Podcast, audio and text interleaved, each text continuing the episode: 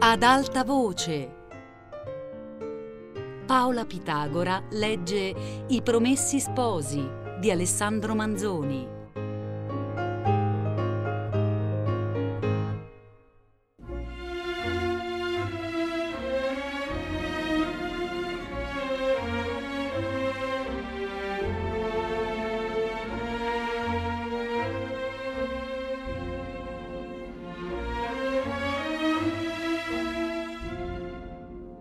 Lasciamoli andare e torniamo un passo indietro a prendere Agnese e Perpetua, che abbiamo lasciate in una certa stradetta.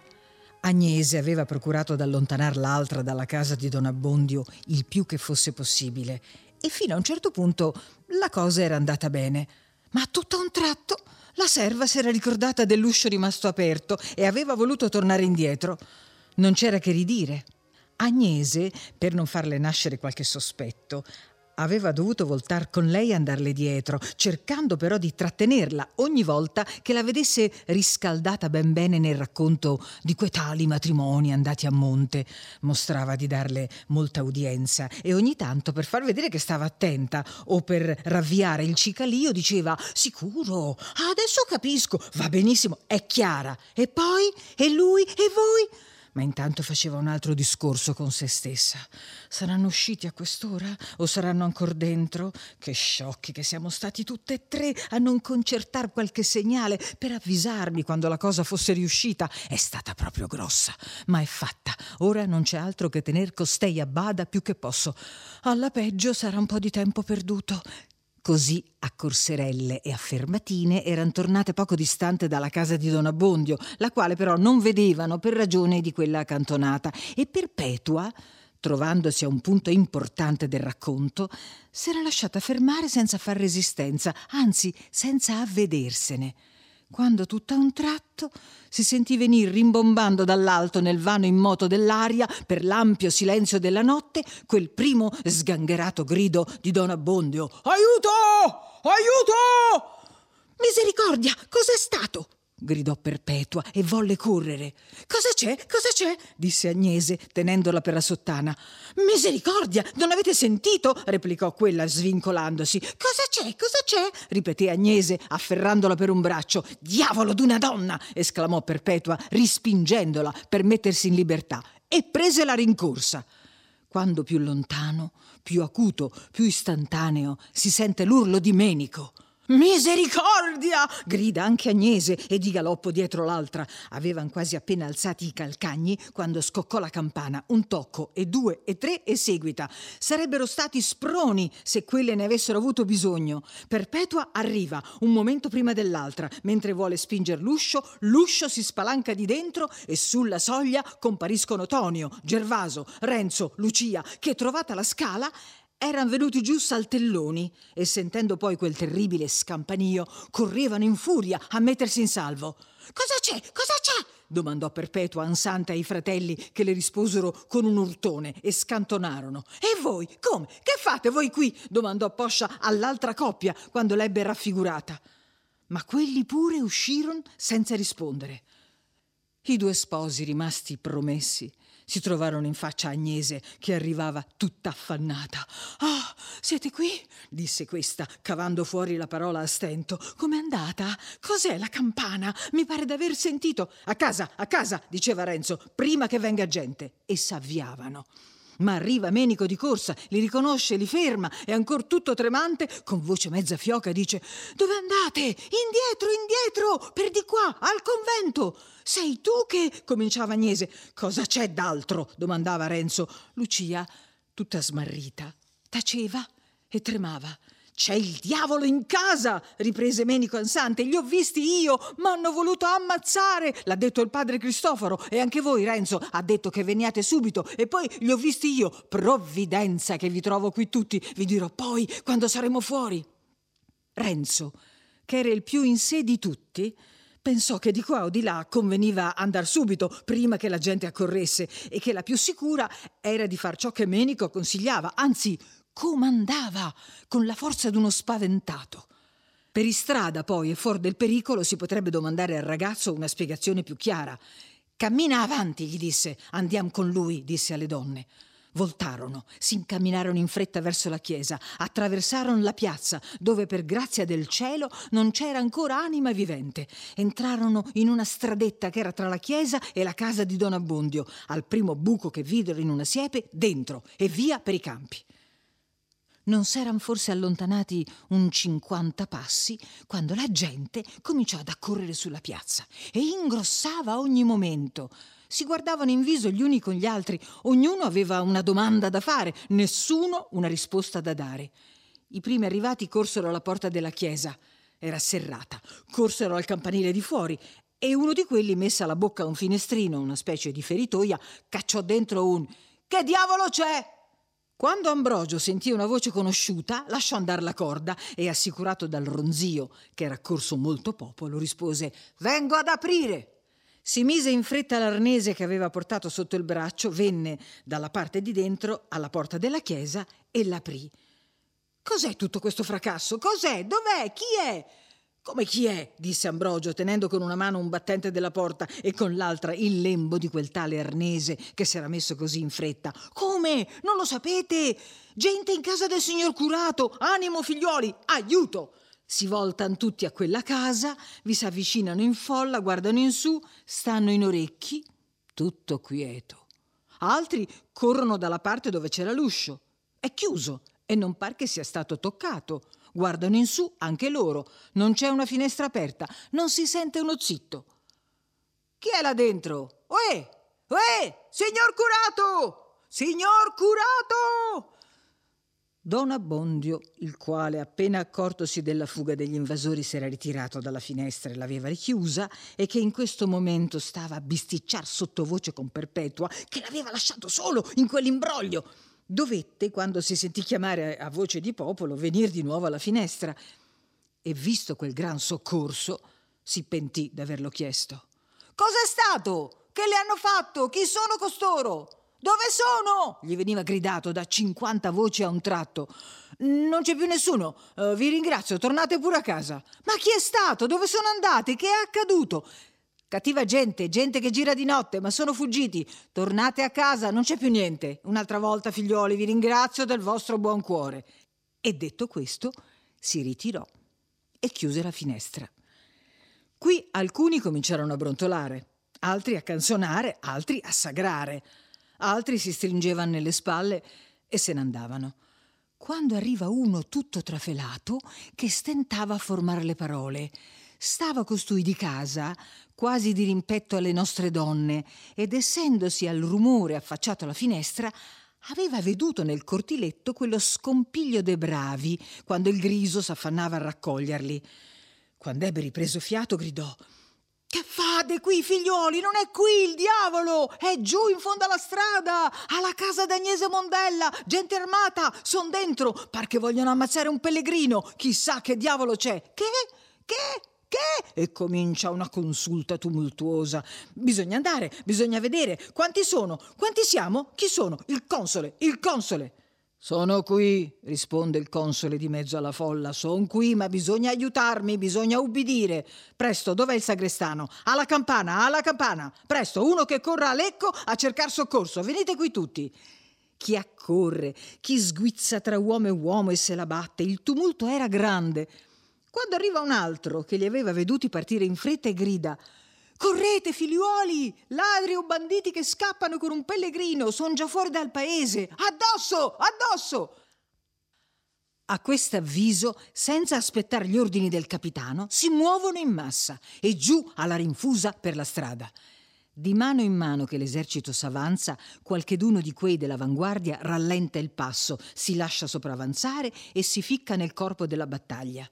Gli ultimi spingono innanzi. Lo sciame confuso giunge finalmente al luogo indicato.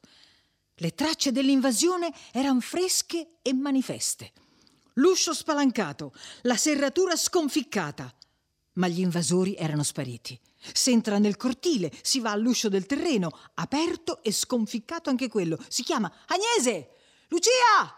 Il pellegrino, dov'è il pellegrino? L'avrà sognato Stefano il pellegrino. No, no, l'ha visto anche Carlandrea. Eh, pellegrino! Agnese! Lucia! Nessuno risponde. Le hanno portate via, le hanno portate via. Ci fu allora di quelli che alzando la voce proposero di inseguire i rapitori, che era un'infamità e sarebbe una vergogna per il paese se ogni birbone potesse a mansalva venire a portar via le donne, come il nibbio i pulcini da un'aia deserta.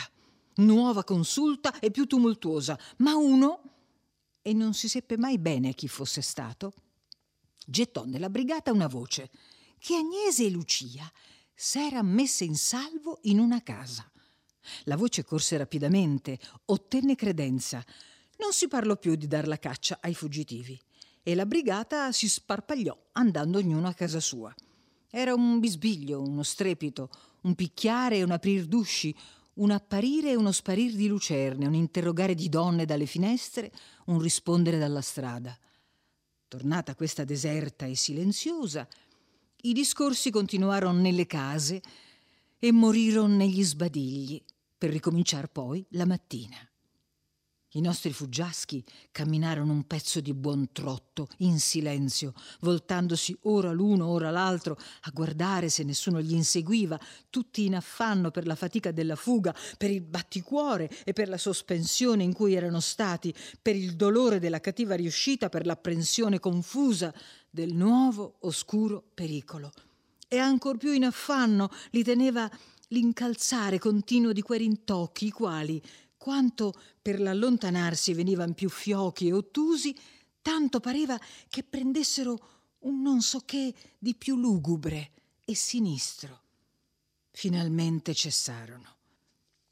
I fuggiaschi allora, trovandosi in un campo disabitato e non sentendo un alito all'intorno, rallentarono il passo e fu la prima Agnese che, ripreso fiato, ruppe il silenzio domandando a Renzo com'era andata, domandando a Menico cosa fosse quel diavolo in casa.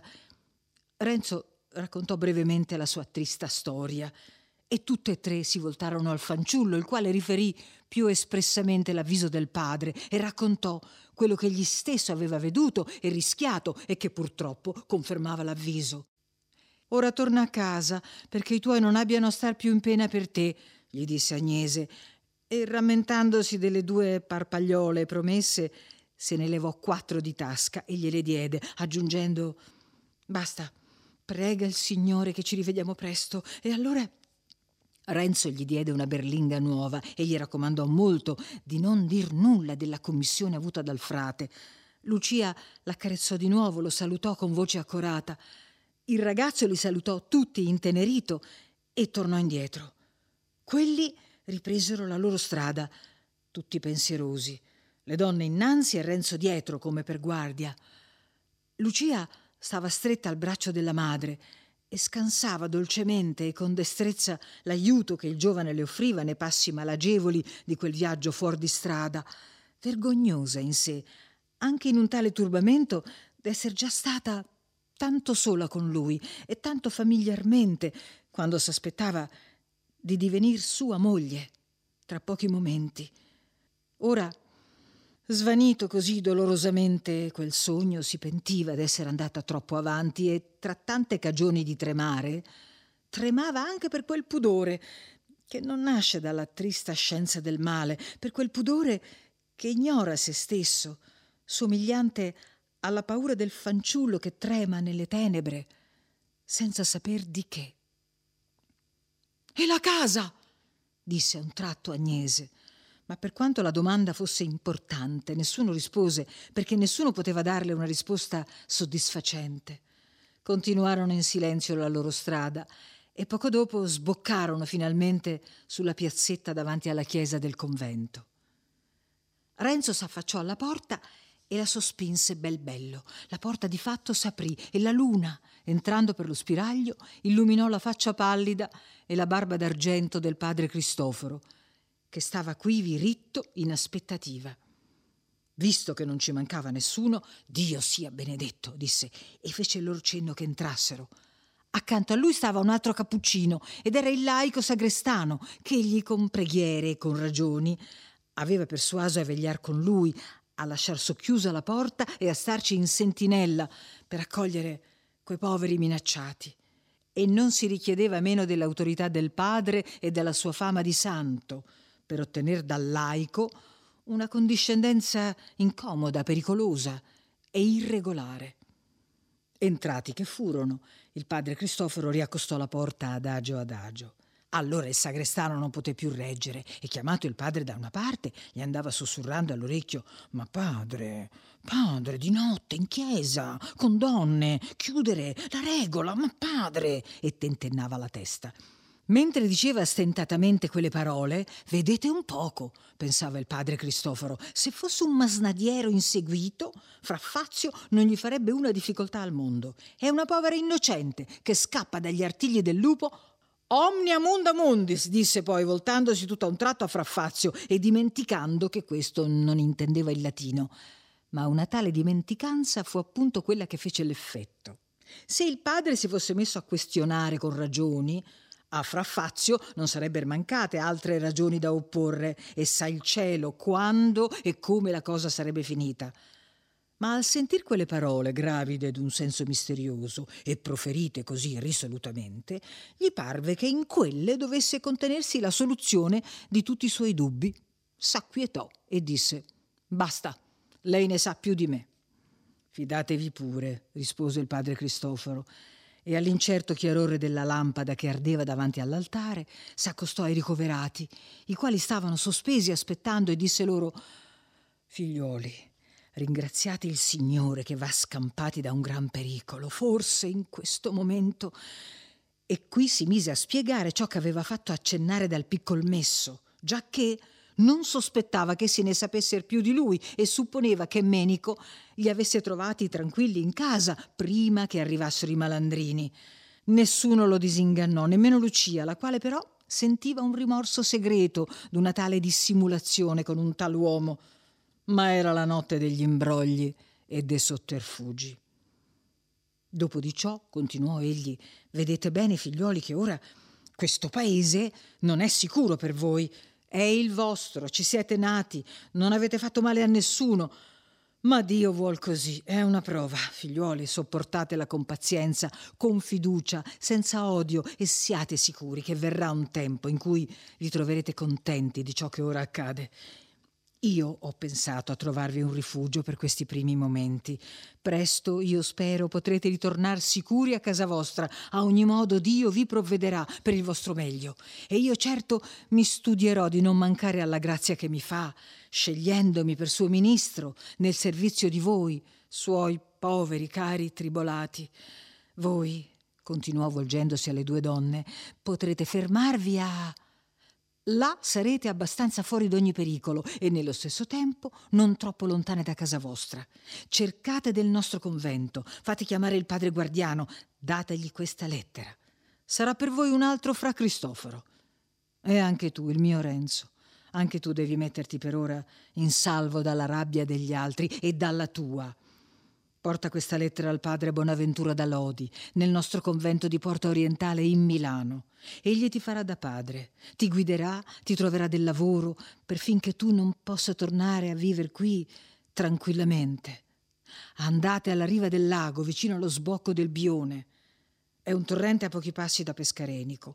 Lì vedrete un battello fermo, direte barca. Vi sarà domandato per chi? Rispondete San Francesco. La barca vi riceverà vi trasporterà all'altra riva dove troverete un baroccio che vi condurrà addirittura fino a... Chi domandasse come fra Cristoforo avesse così subito a sua disposizione quei mezzi di trasporto per acqua e per terra, farebbe vedere di non conoscere qual fosse il potere d'un cappuccino tenuto in concetto di santo. Prima che partiate, disse il padre, Preghiamo tutti insieme il Signore perché sia con voi in codesto viaggio e sempre, e soprattutto vi dia forza, vi dia amore di volere ciò che Egli ha voluto. Così dicendo si inginocchiò nel mezzo della chiesa e tutti fecero lo stesso. Dopo che ebbero pregato alcuni momenti in silenzio, il padre, con voce sommessa ma distinta, articolò queste parole noi vi preghiamo ancora per quel poveretto che ci ha condotti a questo passo. Noi saremmo indegni della vostra misericordia se non ve la chiedessimo di cuore per lui. Ne ha tanto bisogno. Noi, nella nostra tribolazione, abbiamo questo conforto, che siamo nella strada dove ci avete messi voi. Possiamo offrirvi i nostri guai e diventano un guadagno. Ma lui è vostro nemico, disgraziato, compete con voi. Abbiate pietà di lui, o oh Signore, toccategli il cuore, rendetelo vostro amico, concedetegli tutti i beni che noi possiamo desiderare a noi stessi. Alzatosi poi come in fretta disse Via figlioli, non c'è tempo da perdere. Dio vi guardi, il suo angelo v'accompagni. Andate. E mentre si avviavano con quella commozione che non trova parole e che si manifesta senza di esse, il padre soggiunse con voce alterata Il cuor mi dice che ci rivedremo presto. Certo, il cuore. Chi gli dà retta ha sempre qualche cosa da dire su quello che sarà, ma che sa il cuore, appena un poco di quello che è già accaduto. Senza aspettare risposta, fra Cristoforo andò verso la sagrestia, i viaggiatori uscirono di chiesa e fra Fazio chiuse la porta, dando loro un addio con la voce alterata anche lui. Essi s'avviarono zitti zitti alla riva che era stata loro indicata, videro il battello pronto e data e barattata la parola, c'entrarono. Il barcaiolo, puntando un remo alla proda, se ne staccò. Afferrato poi l'altro remo e vogando a due braccia, prese il largo verso la spiaggia opposta. Non tirava un alito di vento. Il lago giaceva liscio e piano e sarebbe parso immobile se non fosse stato il tremolare e l'ondeggiar leggero della luna che vi si specchiava da mezzo il cielo. S'udiva soltanto il fiotto morto e lento frangersi sulle ghiaie del lido il gorgoglio più lontano dell'acqua rotta tra le pile del ponte e il tonfo misurato di quei due remi che tagliavano la superficie azzurra del lago, uscivano a un colpo grondanti e si rituffavano. L'onda segata dalla barca, riunendosi dietro la poppa, segnava una striscia increspata che s'andava allontanando dal lido. I passeggeri silenziosi, con la testa voltata indietro, Guardavano i monti e il paese rischiarato dalla luna e variato qua e là di grand'ombre. Si distinguevano i villaggi, le case, le capanne. Il palazzotto di Don Rodrigo con la sua torre piatta, elevato sopra le casucce ammucchiate alla falda del promontorio, pareva un feroce che ritto nelle tenebre in mezzo a una compagnia d'addormentati vegliasse, meditando un delitto. Lucia lo vide e rabbrividì. Scese con l'occhio giù giù per la china fino al suo paesello. Guardò fisso all'estremità, scoprì la sua casetta, scoprì la chioma folta del fico che sopravanzava il muro del cortile, scoprì la finestra della sua camera. E seduta com'era, nel fondo della barca, posò il braccio sulla sponda, posò sul braccio la fronte come per dormire e pianse segretamente. Addio monti sorgenti dall'acque ed elevati al cielo. Cime inuguali, note a chi è cresciuto tra voi e impresse nella sua mente non meno che lo sia l'aspetto dei suoi più familiari. Torrenti dei quali distingue lo scroscio come il suono delle voci domestiche. Ville sparse e biancheggianti sul pendio come branchi di pecore pascenti. Addio. Quanto è tristo il passo di chi, cresciuto tra voi, se ne allontana. Alla fantasia di quello stesso che se ne parte volontariamente, tratto dalla speranza di fare altrove fortuna, si disabbelliscono in quel momento i sogni della ricchezza. Egli si maraviglia d'essersi potuto risolvere e tornerebbe allora indietro se non pensasse che un giorno tornerà dovizioso. Quanto più s'avanza nel piano, il suo occhio si ritira disgustato e stanco da quell'ampiezza uniforme. L'aria gli par gravosa e morta. Si inoltra mesto e disattento nelle città tumultuose, le case aggiunte a case, le strade che sboccano nelle strade. Pare che gli levino il respiro. E davanti agli edifizi ammirati dallo straniero, pensa con desiderio inquieto al campicello del suo paese, alla casuccia a cui ha già messi gli occhi addosso da gran tempo e che comprerà, tornando ricco a suoi monti. Ma chi non aveva mai spinto al di là di quelli, neppure un desiderio fuggitivo, chi aveva composti in essi tutti i disegni dell'avvenire e ne sbalzato lontano da una forza perversa, chi, staccata un tempo dalle più care abitudini e disturbato nelle più care speranze, lascia quei monti per avviarsi in traccia di sconosciuti che non ha mai desiderato di conoscere e non può con l'immaginazione arrivare a un momento stabilito per il ritorno. Addio casa natia, dove sedendo con un pensiero occulto si imparò a distinguere dal rumore dei passi comuni il rumore d'un passo aspettato con un misterioso timore. Addio casa ancora straniera, casa sogguardata tante volte alla sfuggita passando e non senza rossore, nella quale la mente si figurava un soggiorno tranquillo e perpetuo di sposa. Addio chiesa, dove l'animo tornò tante volte sereno, cantando le lodi del Signore, dove era promesso, preparato un rito, dove il sospiro segreto del cuore doveva essere solennemente benedetto e l'amore venir comandato e chiamarsi santo. Addio. Chi dava a voi tanta giocondità è per tutto e non turba mai la gioia dei suoi figli se non per prepararne loro una più certa e più grande.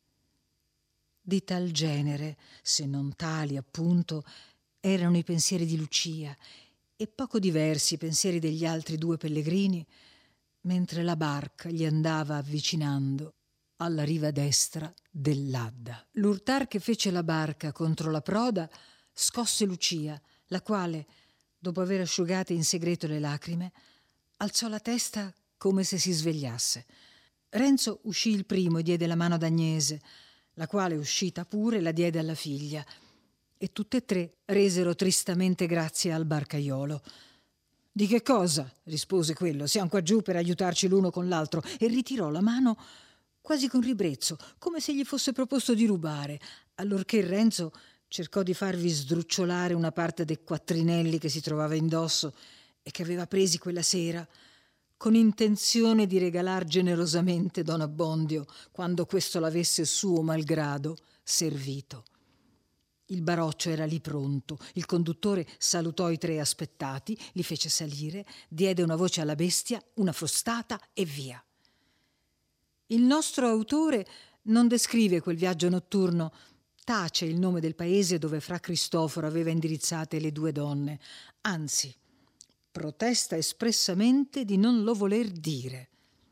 Dal progresso della storia si rileva poi la cagione di queste reticenze. Le avventure di Lucia in quel soggiorno si trovano avviluppate in un intrigo tenebroso di persona, appartenente a una famiglia, come pare, molto potente al tempo che l'autore scriveva. Per rendere ragione della strana condotta di quella persona, nel caso particolare, egli ha poi anche dovuto raccontarne in succinto la vita antecedente. E la famiglia ci fa quella figura che vedrà chi vorrà leggere. Ma ciò che la circospezione del povero uomo ci ha voluto sottrarre, le nostre diligenze ce l'hanno fatto trovare in altra parte. Uno storico milanese che ha avuto a far menzione di quella persona medesima non nomina, è vero, né lei né il paese, ma di questo dice che era un borgo antico e nobile, a cui di città non mancava altro che il nome. Dice altrove che ci passa il Lambro, altrove che c'è un arciprete. Dal riscontro di questi dati noi deduciamo che fosse Monza, senz'altro. Nel vasto tesoro delle induzioni erudite ce ne potrà ben essere delle più fine, ma delle più sicure non crederei. Potremmo anche, sopra congetture molto fondate, dire il nome della famiglia, ma sebbene sia estinta da un pezzo, ci par meglio lasciarlo nella penna, per non metterci a rischio di far torto neppure ai morti e per lasciare ai dotti qualche soggetto di ricerca.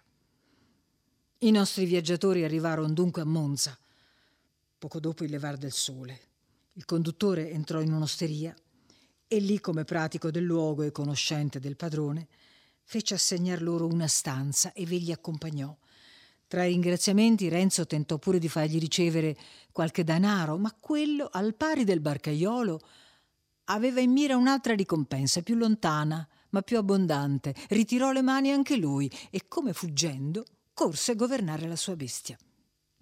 Dopo una sera quale l'abbiamo descritta, e una notte quale ognuno può immaginarsela, passate in compagnia di quei pensieri, col sospetto incessante di qualche incontro spiacevole, al soffio di una brezzolina più che autunnale e tra le continue scosse della disagiata vettura che ridestavano sgarbatamente chi di loro cominciasse appena a velar l'occhio, non parve vero a tutte e tre di sedersi su una panca che stava ferma in una stanza, qualunque fosse.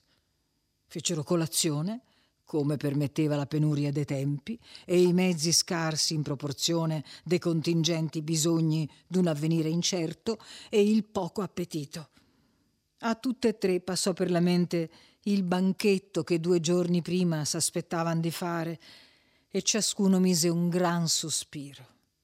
Renzo Avrebbe voluto fermarsi lì almeno tutto quel giorno, vedere le donne allogate, render loro i primi servizi, ma il padre aveva raccomandato a queste di mandarlo subito per la sua strada. Addussero quindi esse e quegli ordini e cento altre ragioni che la gente ciarlerebbe, che la separazione più ritardata sarebbe più dolorosa, che egli potrebbe venir presto a dar nuove e a sentirne, tanto che si risolvette di partire. Si concertarono come poterono sulla maniera di rivedersi più presto che fosse possibile. Lucia non nascose le lacrime, Renzo trattenne a stento le sue e stringendo forte forte la mano ad Agnese disse con voce soffogata Arrivederci. E partì. Le donne si sarebbero trovate ben impicciate se non fosse stato quel buon barocciaio che aveva ordine di guidarli al convento dei Cappuccini e di dar loro ogni altro aiuto che potesse bisognare. S'avviarono dunque con lui a quel convento, il quale, come ognuno sa, era pochi passi distante da Monza. Arrivati alla porta, il conduttore tirò il campanello, fece chiamare il padre guardiano. Questo venne subito e ricevette la lettera sulla soglia. Ah, fra Cristoforo! disse riconoscendo il carattere. Il tono della voce e i movimenti del volto indicavano manifestamente che proferiva il nome d'un grande amico. Convien poi dire che il nostro buon Cristoforo avesse in quella lettera raccomandate le donne con molto calore e riferito il loro caso con molto sentimento, perché il guardiano faceva di tanto in tanto atti di sorpresa e di indignazione e alzando gli occhi dal foglio li fissava sulle donne con una certa espressione di pietà e di interesse. Finito che ebbe di leggere, stette lì alquanto a pensare, poi disse Non c'è che la signora, se la signora vuol prendersi quest'impegno. Tirata quindi Agnese in disparte, sulla piazza davanti al convento, le fece alcune interrogazioni alle quali essa soddisfece e tornato verso Lucia disse a tutte e due Donne mie, io tenterò e spero di potervi trovare un ricovero più che sicuro, più che onorato, finché Dio non v'abbia provvedute in miglior maniera. Volete venire con me? Le donne accennarono rispettosamente di sì e il frate riprese. Bene, io vi conduco subito al monastero della signora. State però discoste da me alcuni passi, perché la gente si diletta di dir male e Dio sa quante belle chiacchiere si farebbero se si vedesse il padre guardiano per la strada con una bella giovine, mm, con donne, mm, voglio dire. Così dicendo andò avanti. Lucia arrossì. Il barocciaio sorrise guardando Agnese, la quale non poté tenersi di non fare altrettanto, e tutte e tre si mossero. Quando il frate si fu avviato e gli andarono dietro dieci passi di scosto. Le donne allora domandarono al barocciaio ciò che non avevano osato al padre guardiano, chi fosse la signora. La signora, rispose quello, è una monaca, ma non è una monaca come l'altre. Non è che sia la badessa né la priora, che anzi a quel che dicono è una delle più giovani, ma è della costola d'Adamo. E i suoi del tempo antico erano gente grande venuta di Spagna, dove sono quelli che comandano e per questo la chiamano la signora, per dire che è una gran signora. E tutto il paese la chiama con quel nome perché dicono che in quel monastero non hanno mai avuto una persona simile e i suoi d'adesso laggiù a Milano contano molto e sono di quelli che hanno sempre ragione. E in Monza anche di più perché suo padre, quantunque non ci stia, è il primo del paese, onde anche lei può far alto e basso nel monastero e anche la gente di fuori le porta un gran rispetto e quando prende un impegno le riesce anche di spuntarlo e perciò se quel buon religioso lì ottiene di mettervi nelle sue mani e che lei v'accetti, vi posso dire che sarete sicure come sull'altare. Quando fu vicino alla porta del borgo, fiancheggiata allora da un antico torracchione mezzo rovinato e da un pezzo di castellaccio diroccato anch'esso, che forse dieci dei miei lettori possono ancora rammentarsi d'aver veduto in piedi, il guardiano si fermò e si voltò a guardare se gli altri venivano. Quindi entrò e s'avviò al monastero, dove arrivato si fermò di nuovo sulla soglia aspettando la piccola brigata. Pregò il barocciaio che tra un par d'ore tornasse da lui a prendere la risposta.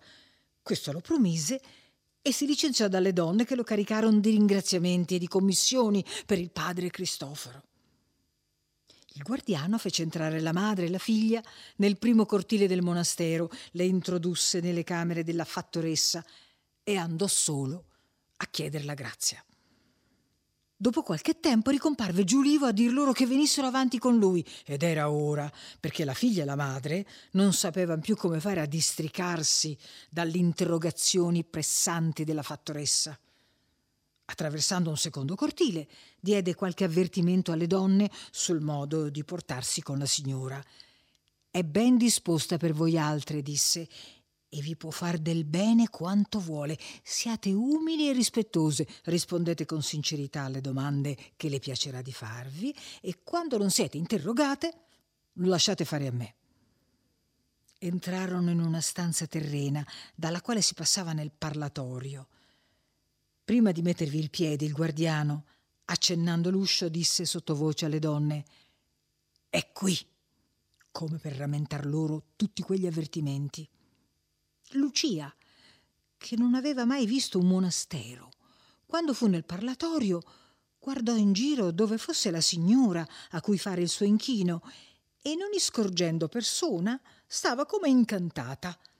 Quando, visto il padre e Agnese andar verso un angolo, guardò da quella parte e vide una finestra d'una forma singolare, con due grosse fitte grate di ferro, distanti l'una dall'altra un palmo e dietro quelle una monaca ritta.